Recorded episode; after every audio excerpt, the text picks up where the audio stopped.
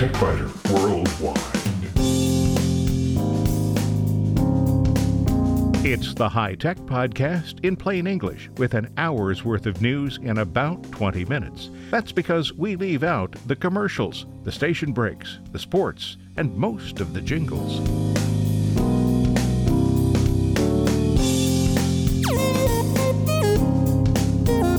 Podcast number 628 for the 3rd of February 2019. This week, sometimes getting rid of an application you no longer want calls for more than just Windows add and remove programs. Fortunately, there are several good uninstallers to choose from. In short circuits, if you're looking for a program to help with a specific task, Capterra might be worth looking at. The service provides free software reviews. Apple will probably fix the problem soon, but the FaceTime application currently allows callers to listen before you answer a call and, in some cases, turn on the camera. In spare parts, only on the website, pianos used to be gigantic instruments, many still are, but electronic pianos that are no larger than the keyboard of a full size piano are often able to match the sound of traditional pianos. Would you prefer to see your sports team go down in flames or have to call a plumber? The results of a survey may surprise you, and yes, there is sort of a tenuous connection to technology here.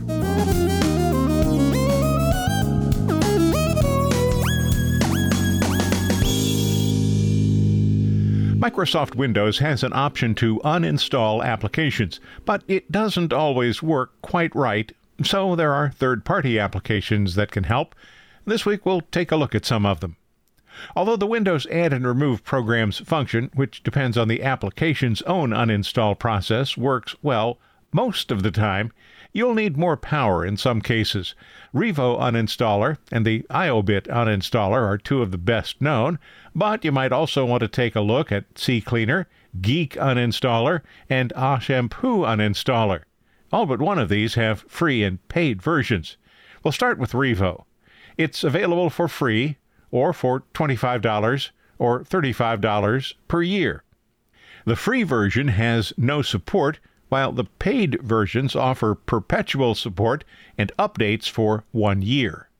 The more expensive paid option, the one for $30 a year, is portable and it is licensed per user, while the basic Pro version is licensed per computer. The application can monitor installation locations and the registry to ensure that programs are completely removed when you uninstall them. A forced uninstall option also is able to remove remnants left behind by the application's own uninstaller. You'll find a link to download the Revo uninstaller and all of the other uninstallers on the TechByter Worldwide website this week. That's www.techbyter.com. A shampoo uninstaller. There is no free version here, and it'll cost you $40 or maybe $20. The company's website teases with promotional discounts that appear to be time limited, but they probably aren't. I don't like that approach to marketing. But Uninstaller 8 does more than just remove programs you might want to eliminate.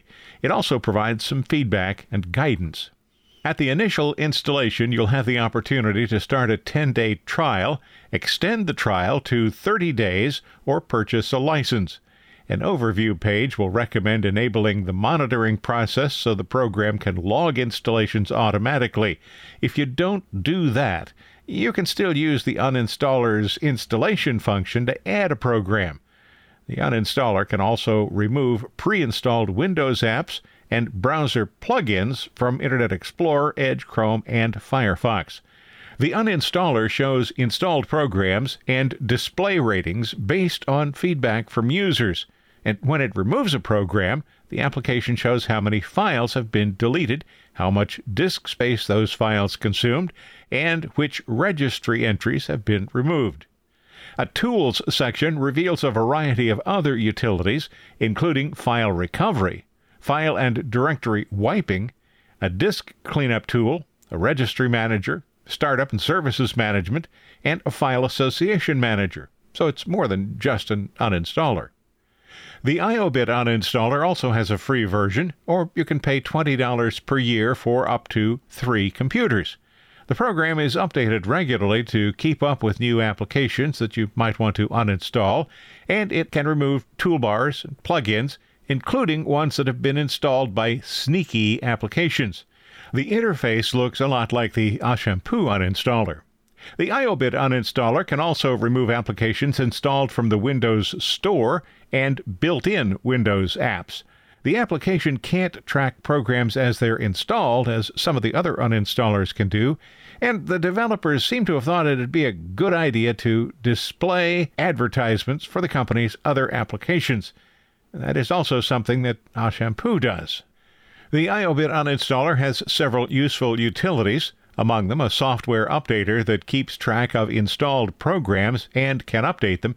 So, just about all of your update needs should be covered by this utility, applications that update themselves, Ninite, and the Windows Updater. There's also a utility that displays some of the installed Windows updates and allows the user to uninstall them as desired. There's a file shredder that permanently removes files you want to delete by overwriting them after deleting them. You'll find an uninstall history that lists applications iObit has removed, along with files and registry keys that were deleted. And there's simple access to restore points. A lot of useful functions there. CCleaner has been around for a long time to clean up disk space and resolve registry problems. There's a free version, or you can pay $20 a year. And CCleaner also has a function that uninstalls applications. During the sales process, you'll be prompted to add CCleaner's other applications and to order the software on disk instead of just downloading it. That raises the price to $40 a year. As with several of the other applications, the paid version offers real time monitoring of applications when they're installed and some support for users.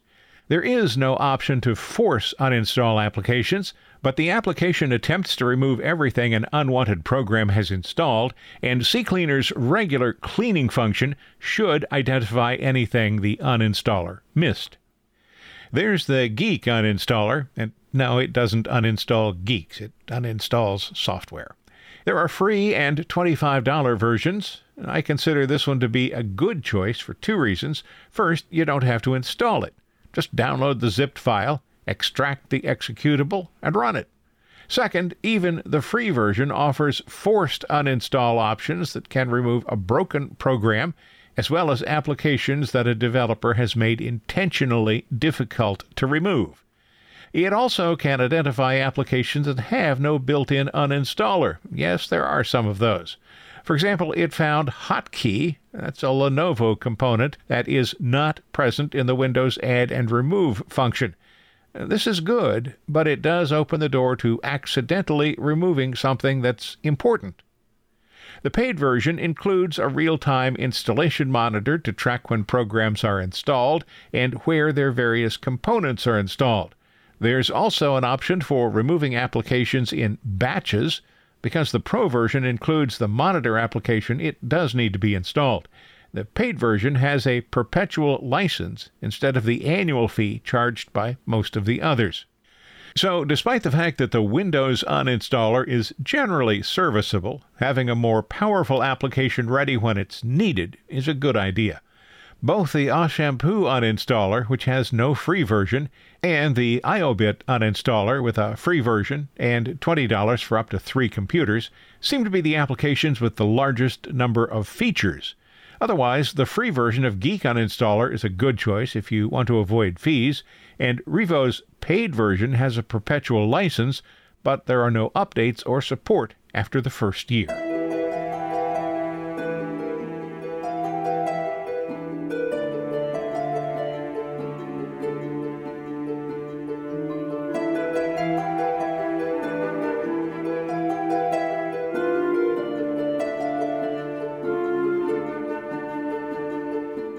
In short circuits, what do you do when you're looking for software? You might have heard or seen advertisements for Capterra. That's a web based service that claims to help businesses find software solutions, so I decided to take a look. The site says that it features, and I quote here, validated user reviews and independent research across hundreds of business software categories. The service is free for users because vendors pay Capterra when they receive web traffic and sales opportunities. The service lists all vendors, not just the ones that pay.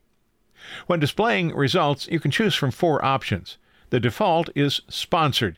In this case, vendors bid for placement within the listings, and this option sorts the directory by those bids highest to lowest. Vendors who bid for placement can be identified by an orange Visit Website button on their listing. Another option is for highest rated. This sorts listings by overall star rating based on user reviews, highest to lowest.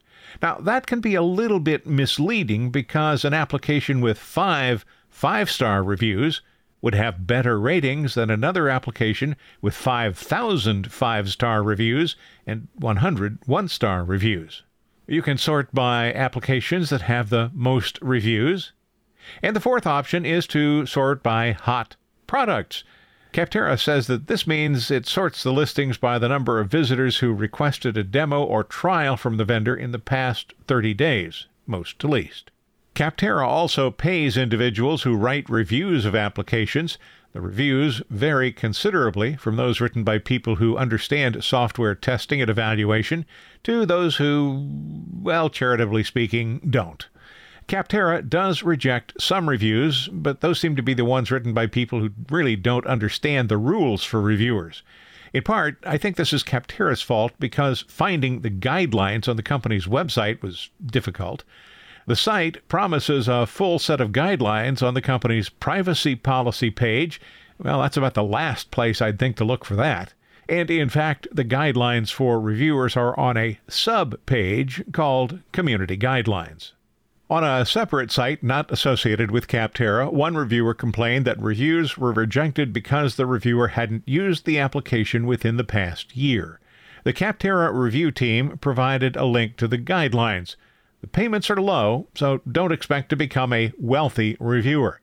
Nonetheless, most of the reviews of Capterra, both by people who have written reviews and those who have used it to find software, seem to be positive particularly among those reviewers who have read the rules and are willing to follow them. Those who use Capterra to obtain information about applications they're considering are overwhelmingly positive about it, but there are some inconsistencies. For example, I'm familiar with a number of website design applications.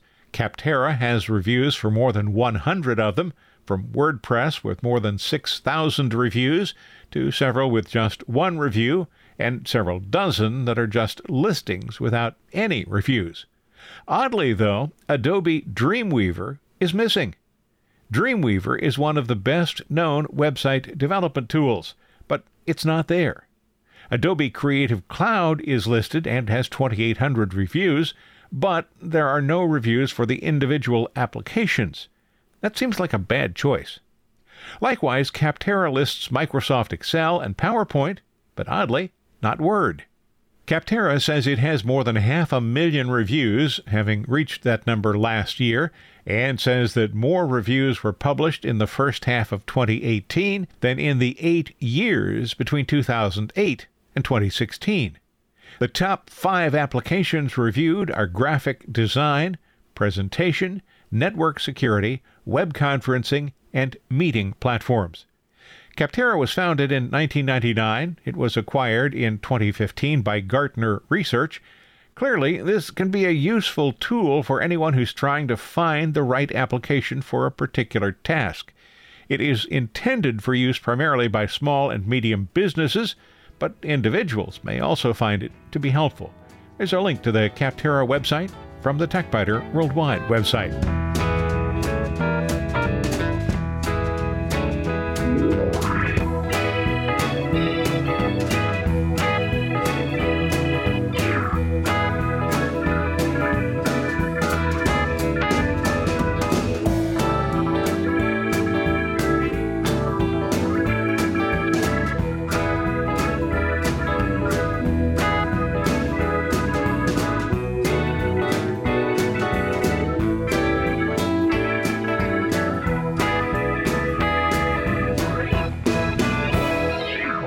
Know that your iPhone might be spying on you?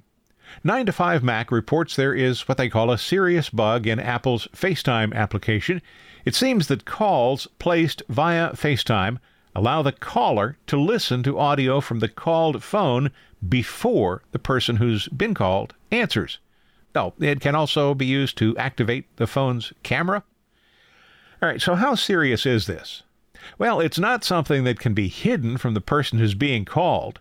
The phone will indicate that there is an incoming call, of course, and presumably the ability to see and hear what the phone sees and hears ends when the caller terminates the call or the called person refuses the call.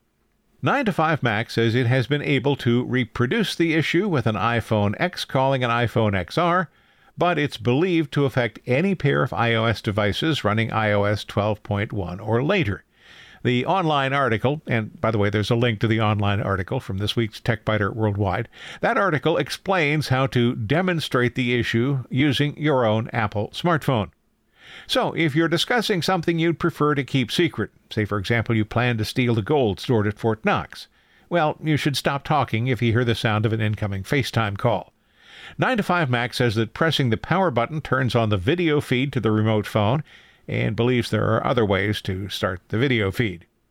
In the meantime, Apple has taken group FaceTime down until they can figure out how to solve the problem, and that's expected within a few days.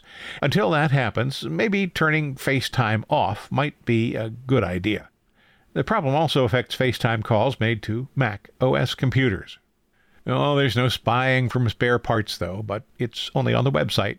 This week, pianos. They used to be gigantic instruments. Many still are. But electronic pianos that are no larger than a keyboard on a full size piano are often able to match the sound of those traditional pianos.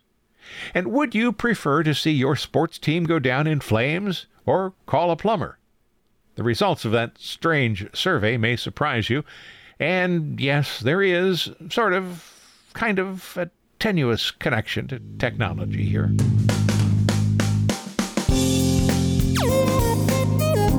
Thanks for listening to TechByter Worldwide, the podcast with an hour's worth of technology news in about 20 minutes. I'm Bill Blinn. Be sure to check out the website www.techbyter.com. And if you like, send me an email from there. See you next week.